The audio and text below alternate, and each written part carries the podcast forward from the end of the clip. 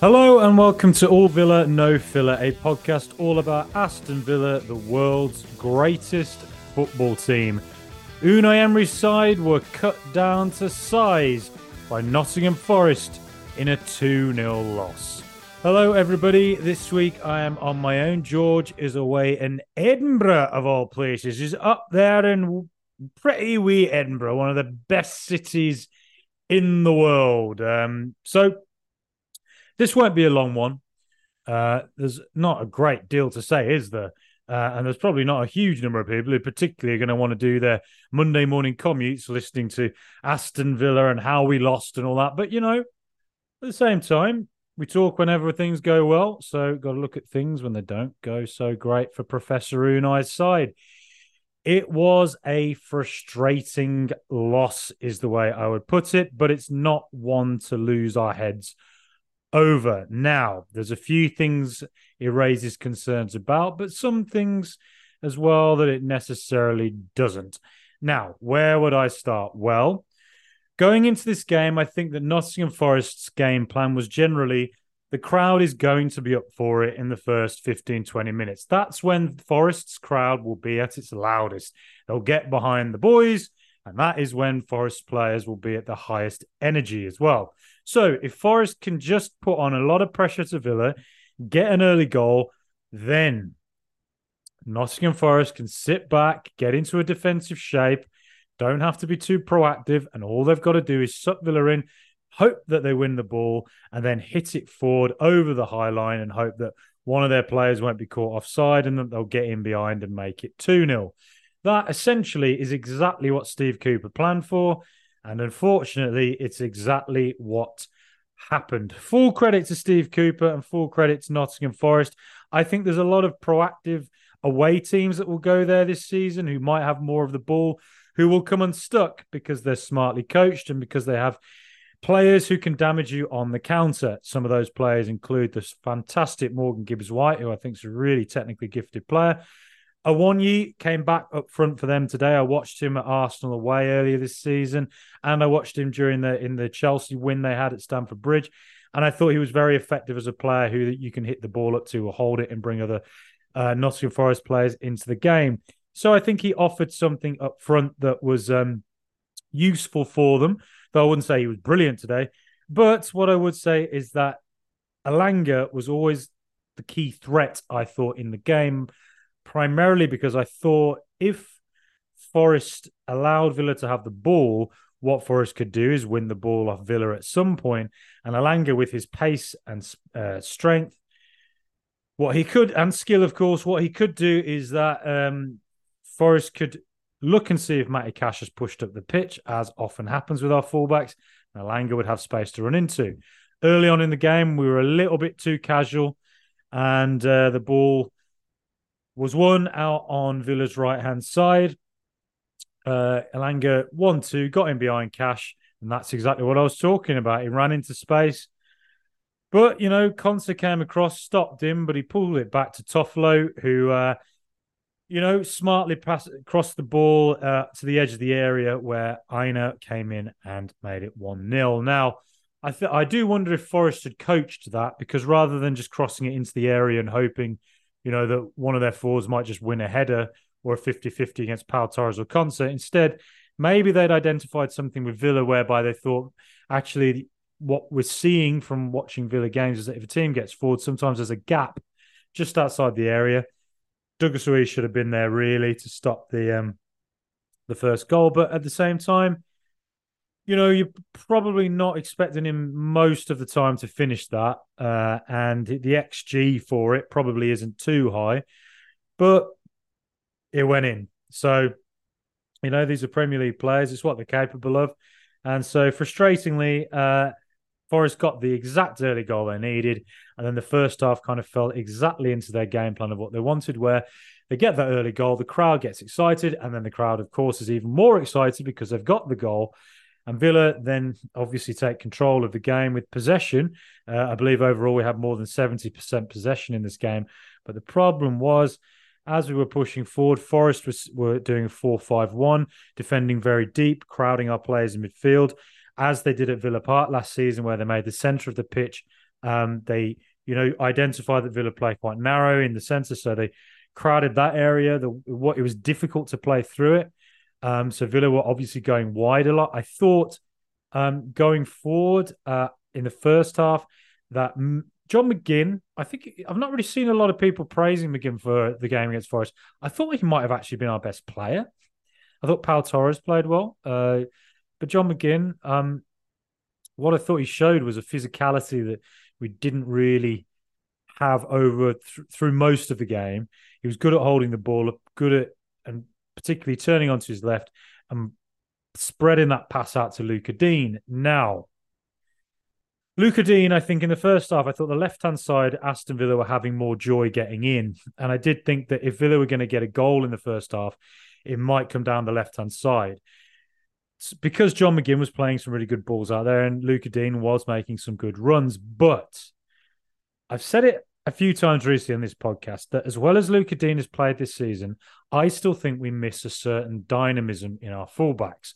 And I still think, and I said this to George last week in the spicy question, that the fullback area is where I think Monchi and the scouting department will be looking at because we saw in the first half at Forest that a team, when they have a low block against Villa, and Zrinjski Mostar did exactly the same to us, and we only got a winner in the last minute in that game, but when they sit deep, because they know Aston Villa are good, good on the ball, are going to dominate it.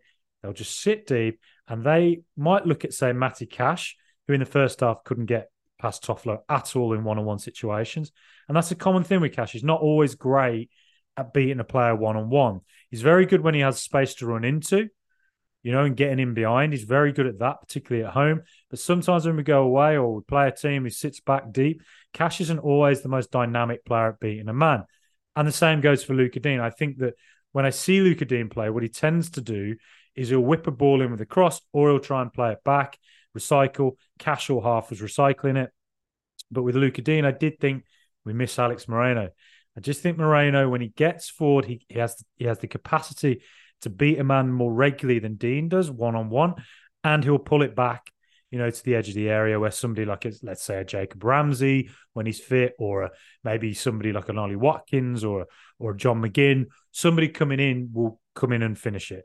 So I just think that Villa, as well as we've been doing this season, we are missing dynamism, particularly, you know, as and like I say, as well as Luca Digne has played, I still think Moreno, for me personally, just offers a little bit more going forward, particularly. Um, so I thought first half, I think we didn't make the most of getting in down the left. And I also think that uh, we only really were able to carve one really good chance in the first half, and that was for Zaniolo when we won the ball back. And Zaniolo, you know, uh, I'll talk a bit more, more about him in a minute, but um, you could just see he's maybe lacking a bit of confidence with the first touch. It was a good effort, you know, it was a it was a decent effort from where the ball had eventually got to. But I think a more confident Zaniolo may have got the first touch right and probably finished it. Um, so first half was disappointing, but you know I think we largely dominated and, and uh, had played okay. But I think it was quite obvious that because Matty Cash in the more progressive role wasn't getting past Toffolo, the logical substitution to make was to get Leon Bailey in there, put him on the right, and uh, see if he can go one on one with Toffolo uh, and just add a bit more dynamism in attack going down the right.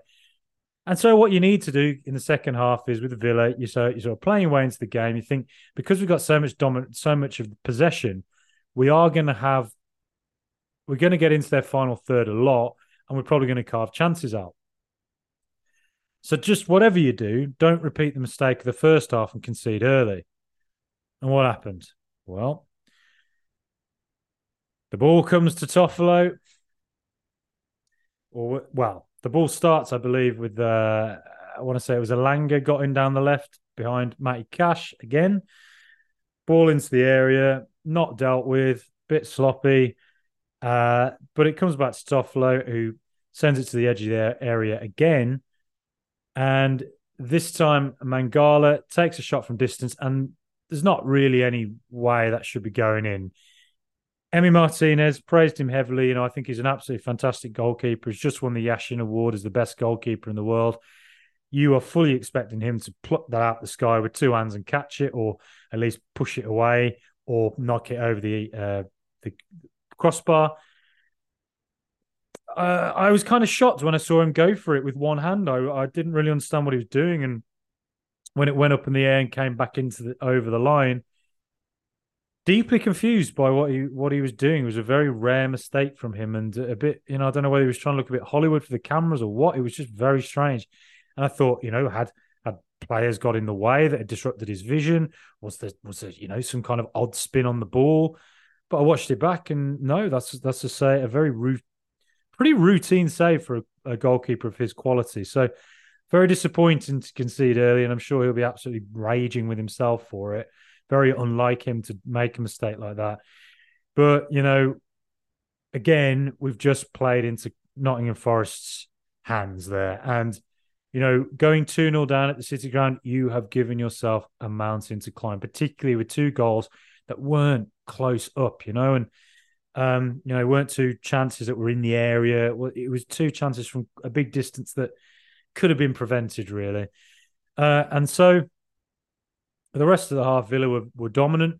Forest didn't really have to do anything. All they had to do was, you know, hope, try and win the ball back and then try and, you know, knock it over the top and hope that one of their attacking players is onside. Uh, they did that all first half, and they repeated the trick the second half. The thing is, Villa, you know, it was just all game today when we got into that final third. Very, you know, this season we've been very, very clinical. We were unusually not clinical. Uh, that's a chat. There were chances that you would expect our players in current form to take. There were one or two occasions, let's say, when Ollie Watkins had a header from a brilliant John McGinn pass or cross into the area you'd expect Watkins to put that header away. There were occasions where Leon Bailey got the ball and you thought just hit it on your right, but instead trying to turn in on his left and the Forest defenders crowded him out. There were occasions where Diaby could have had a shot but didn't. Uh, tried to pass it. There was another occasion where Youri Tielemans took a shot and hit it over the bar from distance. So um, you've just got to say that uh, Villa just weren't clinical enough, perhaps didn't shoot enough.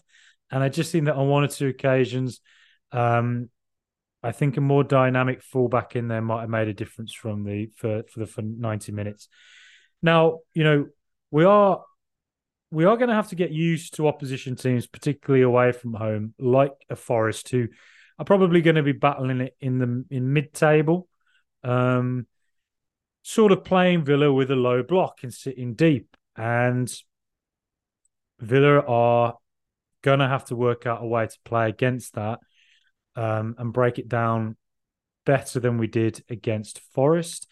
There is a little bit of concern with the away form. We've won two in 10. And, uh, you know, this season we've had bad away losses at Newcastle and Liverpool. We got kind of overwhelmed by the occasion at Legia Warsaw. And then against Forest, again, just kind of got a bit outdone, really, even though we played we were very ball dominant and actually played okay at times. Played played quite well at, in on occasion uh, against Forest, but just comp- that uh, clinical edge. Some teams are going to have that. You know, Liverpool drew at Luton, almost lost. You know, teams that you expect to win are going to have that. We're not yet at the stage of being a, a, a Liverpool where you expect them to go away and just win. Um, but uh, you know, if we are a team we want to be competing in the top six, even the top four this season, I look at that. You know, let's take Manchester United versus Fulham, and I look at. it was one of the worst games I've seen all season. But what I've noticed with Man United this season is that as rubbish as they've been to watch, as terrible as they've played, and trust me, I, I can't stand watching them this season anytime they're on TV, but they just have this knack away from home in these games at some point in the 78th minute or the 84th minute, they just somehow get a goal to win it. They win ugly, which is really bloody annoying, but they do it. And I do wonder if that's part of the aura of the club, whether it's the experience they have. And maybe Villa are just going to have to, you know, in a game like that against Forest, if teams this season continue to do the low block against us this season, maybe we might just have to find a way to win a bit ugly at times. As brilliant as it is to absolutely demolish teams as we have done so regularly this season. So that's something I'm sure Unai Emery will be thinking about and looking at um, for away games in particular, looking ahead. Now, you know, one more thing I wanted to talk about was uh, Zaniolo. Uh, I think with Zaniolo, I he just needs a goal or an assist. He just he just needs a moment. You know, this season he's been very unlucky not to score. He's had about he had a brilliant volley against Chelsea that was incredibly well saved by San, Robert Sanchez. He had um, a fantastic shot against Legia Warsaw that was nudged onto the crossbar, came back out for Jhon Durán, who headed it home. He had um, a bicycle kick against Zrinjski Mostar that was saved. He's had other efforts, really top efforts that have just very unfortunate for him not gone in. And you do sense it slightly get into into his head. You do sense as well that um, you know the Premier League has just got to adapt to it. He's still a very young player. It's a new league. It's a new culture. The Premier League is slightly more physical and faster paced than most leagues uh, and most sort of games he'll have played in. So that's something that you can see he's sort of adapting to. And I just think, you know, we'll just be patient with him, give him time, and think about Leon Bailey, I guess, in the sense that Bailey often seemed to struggle before Moussa Diaby came in, where he always had to play the 90 minutes and be the main outlet in attack. And sometimes, if he had a bad game, the confidence would go and he'd be struggling a bit to get it back. Whereas this season, because there's you know there's more options further forward, Bailey doesn't have to play all the time, and Unai Emery can manage that play him when he needs to be played, um, put him on for half an hour, gets a goal, be an impact player, and then he can play 90 minutes. And his confidence is kind of built up. And I think with Zaniolo, you know, if Jacob Ramsey's fit, what could happen is Jacob Ramsey comes in, um, you know, he'd be the starting player because that's just how good he is. You'd have Ramsey, you'd have um, uh, Moreno at left. But what, what then might happen is that Zaniolo uh, could come in for 20 minutes if Ramsey's, you know, needs a bit of time off the pitch. And then Zaniolo might just be that impact player, might get that goal. And then when he starts and when he plays uh, or be, is an impact sub uh, in the games after that, his confidence levels might just go up, go up a notch, you know? So I think let's just be, let's just be patient with the guy. Don't get on his back too much. Um, there is a lot for him to, you know, deal with, you know, off the pitch as well with this, you know, investigation that's happened with the, you know, with the, um, the betting story. Um, so that's obviously something else to bear in mind as well. So let's just be patient with Zaniolo. Um, but yes, I think there are a couple of things that you have to say we have to improve on um, away from home. Uh, it was just, I think it was just one of those days. But like I say, you know, if we are going to compete in the top six or for the top four, um, I just wonder if a team like Newcastle might have just got something today and we could figure out a way of doing it and the same goes for Man United as well. And that's it, you know, that's a compliment to Villa. It's a compliment to the work Unai Emery's done of how much, how far we've progressed. That Nottingham Forest are playing us as if we're a top team who's coming to, you know, who's going there. They're not going to try and be too proactive. They're going to try and hit us on the break and have to beat us smartly. And that's what they did today. Full credit to Steve Cooper, who's a very canny manager and full credit to uh, the Nottingham Forest players who did a sort of sterling defensive job really today. A little bit lucky in parts. I think on another day it was a bit shoulda, woulda, coulda, wasn't it? You know, another day maybe Ollie Watkins puts that header home, or there's a shot that just takes a deflection and goes in, and the whole dynamic of the game changes, or we don't concede a stupid goal in the early second half. So just yeah, as I say, shoulda, woulda, coulda, but the top teams don't have that on such a regular basis, they usually find a way. And that's where Villa are getting to now. Just find a way of winning when you don't you're not having the best day out. All Villa, no filler on YouTube, Twitter, Facebook, and Instagram thank you very much for listening. Like I say, please like and subscribe. Follow us. You can give us a five star rating on Apple iTunes or on Spotify on the phone app. There's a way of doing that as well. If you like what we do, that really helps us and I massively appreciate it. And also subscribe on YouTube. We're very close to 2,000 subscribers now, which is just amazing. Um, what I would say is, you know, before I go, this week, Aston Villa have to bounce back. You know, we lost at Newcastle, we lost at Liverpool and we lost uh, at Warsaw. And all of those away games that we lost, we then came back with some absolutely tremendous victories. And we're going to this week we've got um, AZ Alkmaar at uh, at Villa Park on Thursday, and then a few days after that we've got Fulham at home, and that's the one. You know, those are two games you really want Villa to win, and you can expect Villa to win given our home form. But What I would say with Fulham, and I'll talk a little bit more about them uh, later this week, but there, there's a potential banana skin in it, in that Fulham, again, haven't been playing too brilliantly recently. Uh, and I thought Fulham Manchester United was one of the worst games I've seen. No, it was the worst game I've seen this season. 90 minutes, I wish I could bloody get back in my life uh, where I could do 90 minutes of rambling about Aston Villa rather than watching that dross. But what I would say is that um, with Fulham, again, uh, at home, where they have to be a bit more proactive, I'm not sure that always plays into the strengths of Marcus Silva teams.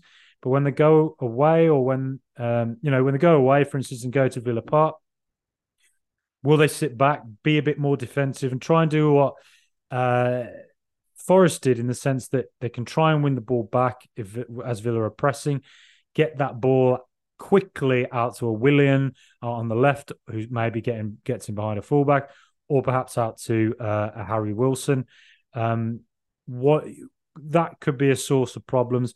Um, but I'll talk a bit more about Fulham later this week. But one thing I did note about them as well is they really struggle to play it out from the back, and they've made mistakes in recent games um, playing it out from the back, uh, which have led to goals. The goal against Manchester United came from shambolic efforts to get it out of their own area. They should have cleared the ball twice. On two occasions, they gave it straight back to Manchester United. All the way through that game, anytime Man United actually showed any level of intensity, pressing Fulham high up, Fulham's defenders, who have obviously been instructed to hold on to the ball, Tim Ream, Calvin Bassey, they looked very uncomfortable and looked like there, was, there were mistakes in them. So Villa can start fast. If the Villa crowd can be loud and proud, as we know they can be, get behind them. Don't sit on the hands. Be loud. Be up for it. Um, I think that if Villa can put you know intense pressure on Fulham early on, particularly when Fulham are in possession deeper in their own half, uh, there could be a source of joy there. But look, excited.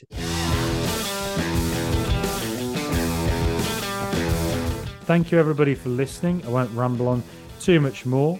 Um, but up the mighty Villa. I'll be back later this week. Plenty more to say, plenty more to look forward to, and plenty of good things happening at Aston Villa, even if every now and again we're going to have a bad old day at the office as we did against Nottingham Forest. But up the mighty Villa. Thank you.